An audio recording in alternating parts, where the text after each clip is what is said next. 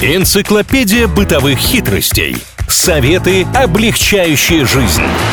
Великий упроститель на правильном радио. В этом выпуске Великого Упростителя мы с разными целями отправимся в магазины. Илья Андреев, Маша Сафонова с вами. Пламенный привет всем тем, кто делится всевозможными лайфхаками в сети. Благодаря вам, в том числе, существует эта рубрика. Сегодняшний лайфхак, который я для вас приготовила, меня лично поразил, потому что я об этом не знала, еще пока не испытала, но давайте сделаем это вместе. В общем, если у вас имеется сертификат подарочный, который вы не успели вовремя использовать, и вы задаетесь вопросом, что же с ним делать, неужели теперь выкидывать такую сумму, то, ребята, мы можем обратиться в магазин, где этот сертификат приобретался. Неважно, подарили ли вам его или вы собственник, можно написать заявление на возврат денежных средств. Так как не были совершены условия сделки, то вам должны вернуть деньги. Причем, если магазин говорит, у нас собственное правило, сертификаты не подлежат возврату и обмену, то это нарушение законодательства, как выяснилось, и все это на самом деле недействительно. А вы подскажите по срокам. Неужели можно прийти через год, в следующий предновогодний период и поменять сертификат? Но вот те люди, которые делятся этим лайфхаком, говорят, что у подарочного сертификата неограниченный срок действия, так как это, по сути, предоплата магазину, который, если не использовать, то необходимо вернуть. В общем, здесь, конечно, тонкости нужно уточнять. С юридической точки зрения я вам не подскажу и обманывать вас не буду, но в любом случае можно изучить этот момент и, возможно, какую-то часть суммы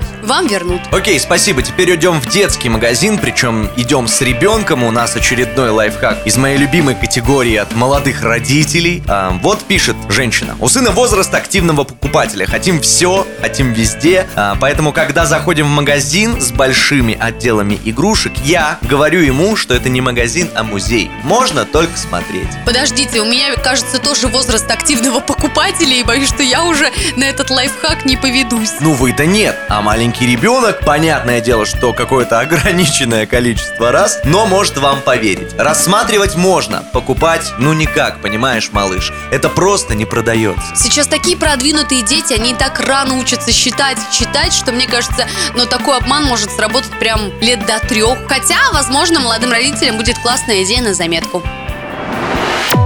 Великий упроститель на правильном радио.